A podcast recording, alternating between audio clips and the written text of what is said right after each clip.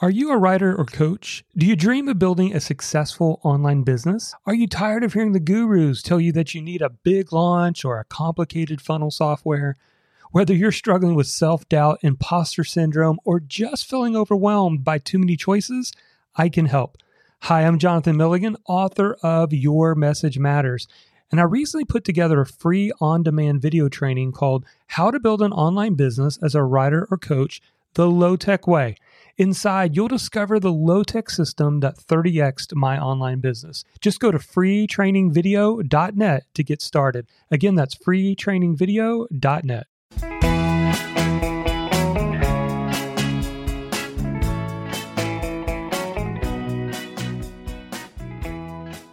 Hello and welcome to the Blogging Your Passion podcast. I'm your host, Jonathan Milligan, and we're on a mission here to help a thousand bloggers go full time in the next five years. And in order for you to be successful at this, there is an important skill that you absolutely need to develop, and that is the ability to outsource.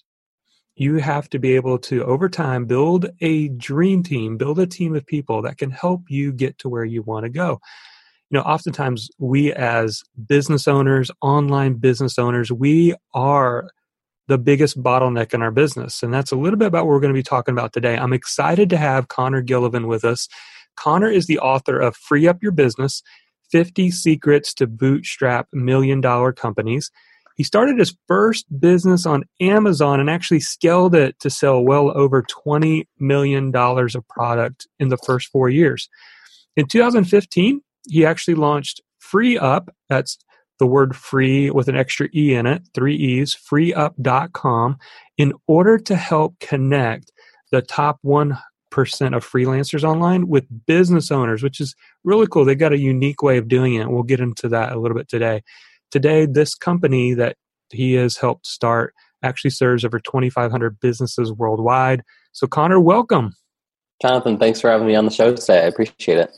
Yeah, I'm I'm really excited to dive into this because this is a skill we have to develop. It's it's essential. You know, we oftentimes uh, we push forward with our passion and excitement of starting a business, and then we realize that we are that bottleneck. And I think that is you know one of the realizations that many people come come into is you know over time you look around and like everything's waiting on you as mm-hmm. the business owner to push it forward.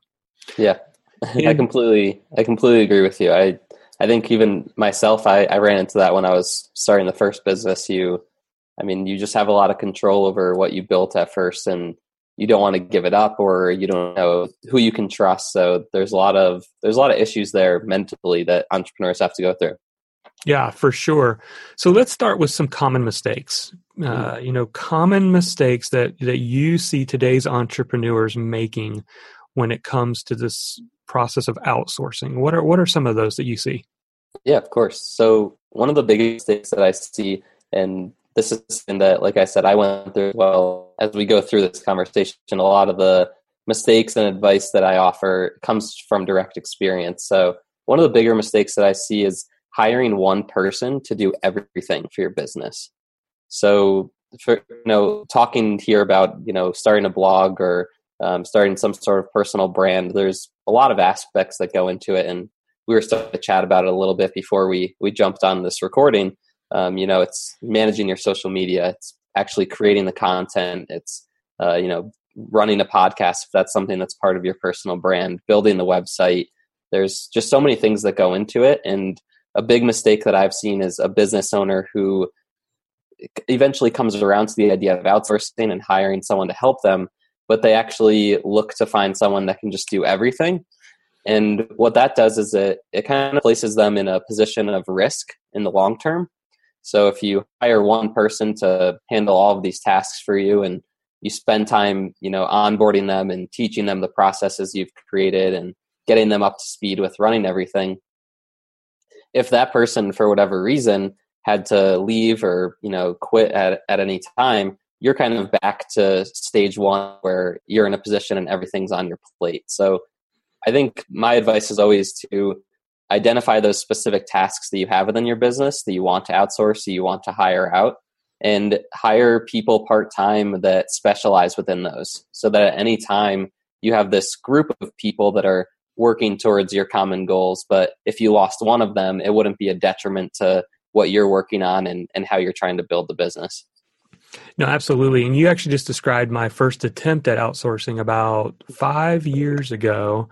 That's what I tried to do. I tried to go out there and see if I could find a mini me, you know, someone who understood everything that I had learned and and could just take everything and run with it and just, you know, start with that superstar. And boy, that was difficult. And it wasn't fair to the person Mm-hmm. And I didn't have anything documented. So it was all, you know, I hope you catch this kind of stuff. Sure. And I don't have enough time to go over this again. And it was just, it was, it was all my fault. Had nothing to do with them. And, and then I decided, okay, the next time around, I was going to do it backwards. I was going to start with like, what is the stuff that I need help with, and then do exactly what you just described.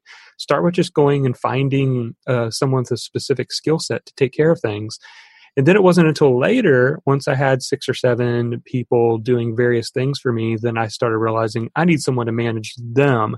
And that's when I moved to the realm of finding someone to kind of oversee the details and organization of them. And so uh, that absolutely was a big mistake that I made in the beginning. And um, I think that should be encouraging for people because they don't have to start with trying to go find a superstar.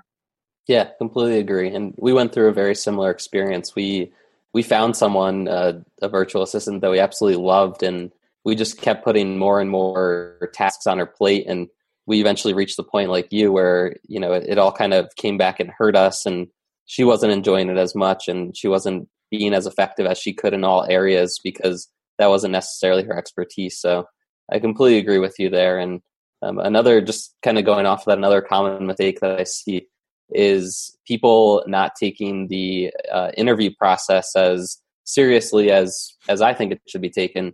Hmm. Um, mm. When whether you're hiring someone in house, uh, part time, full time, or you're hiring someone that's remote, it's really important to make sure that you dive into that person's experience. You really understand what value they can add to your business, and you also really focus on how they communicate.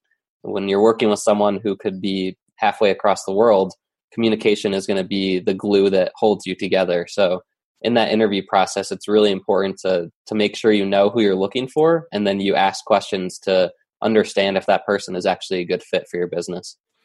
Yeah, I think that's such a good point because it's it's easy for us as uh, solo business owners to not treat it like the the rest of the world does in, in any other organization and business, and that's that uh, we need to actually conduct those interviews. We need to have those conversations with people instead of just um, jumping in and, and throwing things at them. And absolutely 100% agree. Well, let me ask you this, Connor. Many online entrepreneurs and bloggers, whenever I'm talking about outsourcing, like the thing that I hear first, like the kickback, the pushback I hear from them first is, they just can't afford it. You know, money's not really rolling in their business yet, or what little is coming in, they they don't want to to spend.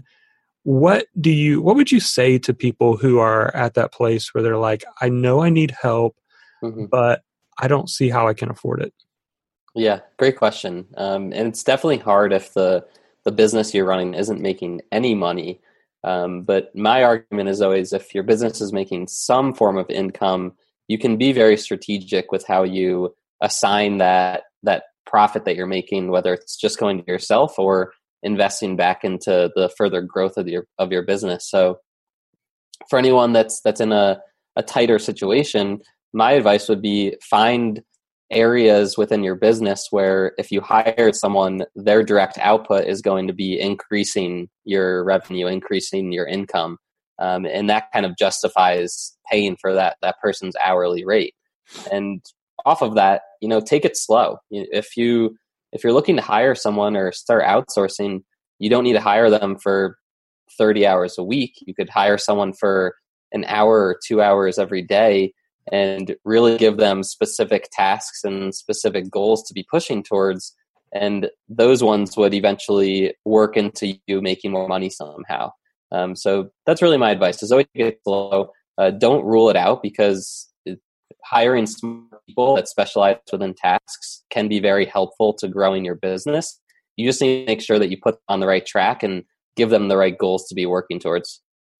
I think that's such a great point that you know you don't have to be all in. You don't have to start off with a couple thousand dollars a week or a thousand five hundred bucks a week to even five hundred bucks a month to really get started and freeing up some of your time. And it reminds me of like a, a mentor of mine who helped me kind of come to the realization of this whole idea of outsourcing a couple years ago, where um, we were talking and I was telling him like, for example creating an image on a blog post. So it was something that I didn't really love to do, but I felt like I could do it, something I, I knew how to use the tools online to do it. And he said, Well, how long is it taking you to do that? I said, I don't know, 15, 30 minutes. It may take me longer than I probably think. Mm-hmm. And he said, "How much is an hour of your time worth?" And I'm like, I, I, I, he goes, well, "Let's say it's 500 bucks an hour. Okay, that you're worth 500 bucks an hour. Would you pay somebody 250 dollars to create an image for you?" I was like, no way. And he's like, well, you're actually doing that right now. And I went, okay, I, I got the point. You know, mm-hmm. I could be doing something as the business owner that actually generates revenue while somebody else is creating the image. Yeah, that's a great point. You what what you said is is something we highly believe in is is being able to properly value your time as a business owner, right? So um, if you say you can't afford a, a virtual assistant, uh, what you really can't afford is using your time on tasks that just don't make sense for how much your time is worth and where you could really be adding value to the business. Yeah. Now, there's another group of people who the money's not the issue. They they see outsourcing as an investment, not an mm-hmm. expense. But the thing that they struggle with is probably wrapped up in perfectionism, but it's they're mm-hmm. just kind of afraid to let go. Like if I let go of this, it's it's not going to be what I would do. Right. How can we help the people who are feeling that right now that you know things aren't going to be they want things done a certain way and things may not be done perfectly. Mm-hmm. how do we how do we uh, help people that have that kind of i guess fear? Yeah great question. So i think there's a few steps that go into it for these types of people um, and i think the first was something i was mentioning before was make that interview process serious and make sure you find someone that you really trust and you you think has the skill sets that could help your business, that's going to be one of the biggest hurdles to get over at first is just trusting that person's experience and their skills. And then once you have found that person, my advice is always to first perfect the process on your own. So, you know, let's say you're you're hiring someone that's going to come in and help you run your social media. Maybe that's something that you value at a very high level and you've been doing yourself for 3 to 6 months and you've created a bunch of dis- uh, different strategies that you use and you see a lot of impact with, um, and you're afraid to pass that off to someone. So my advice is, if you know what's working well, you know, write all of that down. Outline the strategies and the processes that you use. Put it into a, a Google document or somewhere that could be easily shared with someone else. Once you hire that person that you trust and you think could really fit with your values and what your business is doing, make sure that you spend a little bit of time you know introduce them to that document walk them through the processes and you can even go as far as using a screen share software to you know watch them while they complete the processes for their first two or three shifts. Um, and, and once you start to see that you know they're doing the same processes that you were and they're doing it at the same level you were uh, then i think you can come around to seeing that someone else could add value to your business and it's not just you who can do everything Mm.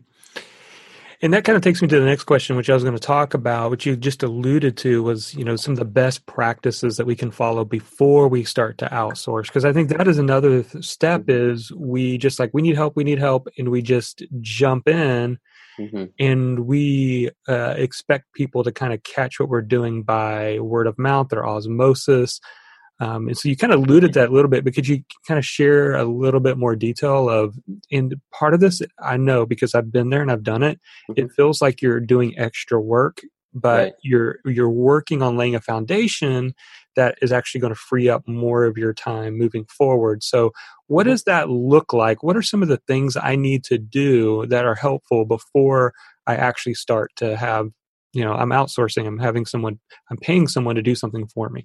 Yeah, of course. Um, so there is. It could feel like you're you're working before you get those tasks off your plate, but the preparation is very important to make outsourcing effective. So the first thing you want to do is uh, it's it's kind of knowing what you want to outsource. So I like to encourage business owners to first know what they're best at. So where do they add the most value to the business, and you know keep that. That's what they're most passionate about. That's where they're going to add the most value, and then tell them to do this out all the other tasks that you have on your plate that aren't necessarily aligned with you know where you're adding the most value, where you're valuing your time. So you have this list of tasks, and then choose one that you want to start with and go through that process. You know, create that document. Make sure that you outline exactly how you want that process to be completed. Make sure that you put other details in there that are going to be specific to this person's task on a daily basis. And then once you actually find the person, uh, the the one step that's very very important is setting expectations up front uh, and making them very clear. So expectation that I like to personally set when I'm hiring freelancers or virtual assistants very much revolve around communication. So, uh, a big expectation that I set up front is if someone's working for me, let's say two hours every day, um, you know, I ask them to check in with me on Skype. Skype is what I use mainly to communicate with my freelancers. So they'll check in with me when they actually start working on the task. And then at the end of the two hours, they'll check out and they'll also give me a, a mini report on what they were able to achieve and any issues that they had in that day. So for me as a business owner, I, I know when they're on, I know when they're working, and I can also ask them questions and I get updates from them on a daily basis. So for my sanity, it makes it a lot better and I can understand what they're actually working on and how they're achieving things. And then on a weekly basis, I also have a, a one-on-one meeting with them. It's only usually 15 to 20 minutes or so but it's just going over those those tasks and making sure that they're still up to speed on everything and giving them new goals that they can look to achieve over the next week. Um, and and I think having those communication touch points after you've set the person up can really lead to success when you're outsourcing. Um, if if you don't have those, it could lead to you know days or weeks going by where you don't communicate with the individual just because the expectations weren't set. Not that someone's trying to avoid you, and it just leads you down different paths in your mind where they may not they may not be getting things done or you know you don't trust what they're doing could lead to a situation where you just back out of out of actually hiring them. So i think those are those are that's the process i usually go through when i'm looking to hire someone to help me out. Yeah and i think what i heard there was um, the importance of communication. Like this process is is delegating it's not dumping. And right. if you have the mindset, I'm just going to dump this stuff and it's just going to magically come out the way I want it, then that falls back on us as the business owner. Like our goal and what you just described was we're casting the vision. We've got the mm-hmm. ideas, we have the projects, we're casting the vision and helping them see what part they play in that using their own skills and abilities. So uh, love that. Is there a particular part of the business? Maybe, let's say, for example, someone that is obviously running an online business. Mm-hmm. Is, and some of this depends on you know their strengths and what they're good at, of course. But is there sure. is there like uh, some common areas of the business that's good to outsource first? Yeah, definitely. So uh, specifically for for the audience here, the bloggers and personal brand uh, businesses, I always encourage people to look at social media first.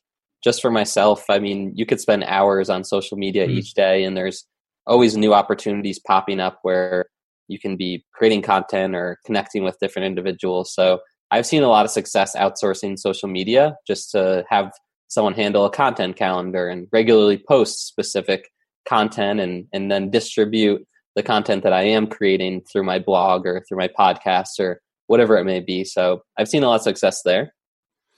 Another one that uh, fits certain entrepreneurs is actually your website design. So if if you're not great in WordPress or whatever uh, content management system you're using, it can be useful to have a designer on hand that can easily go in and make changes or make improvements.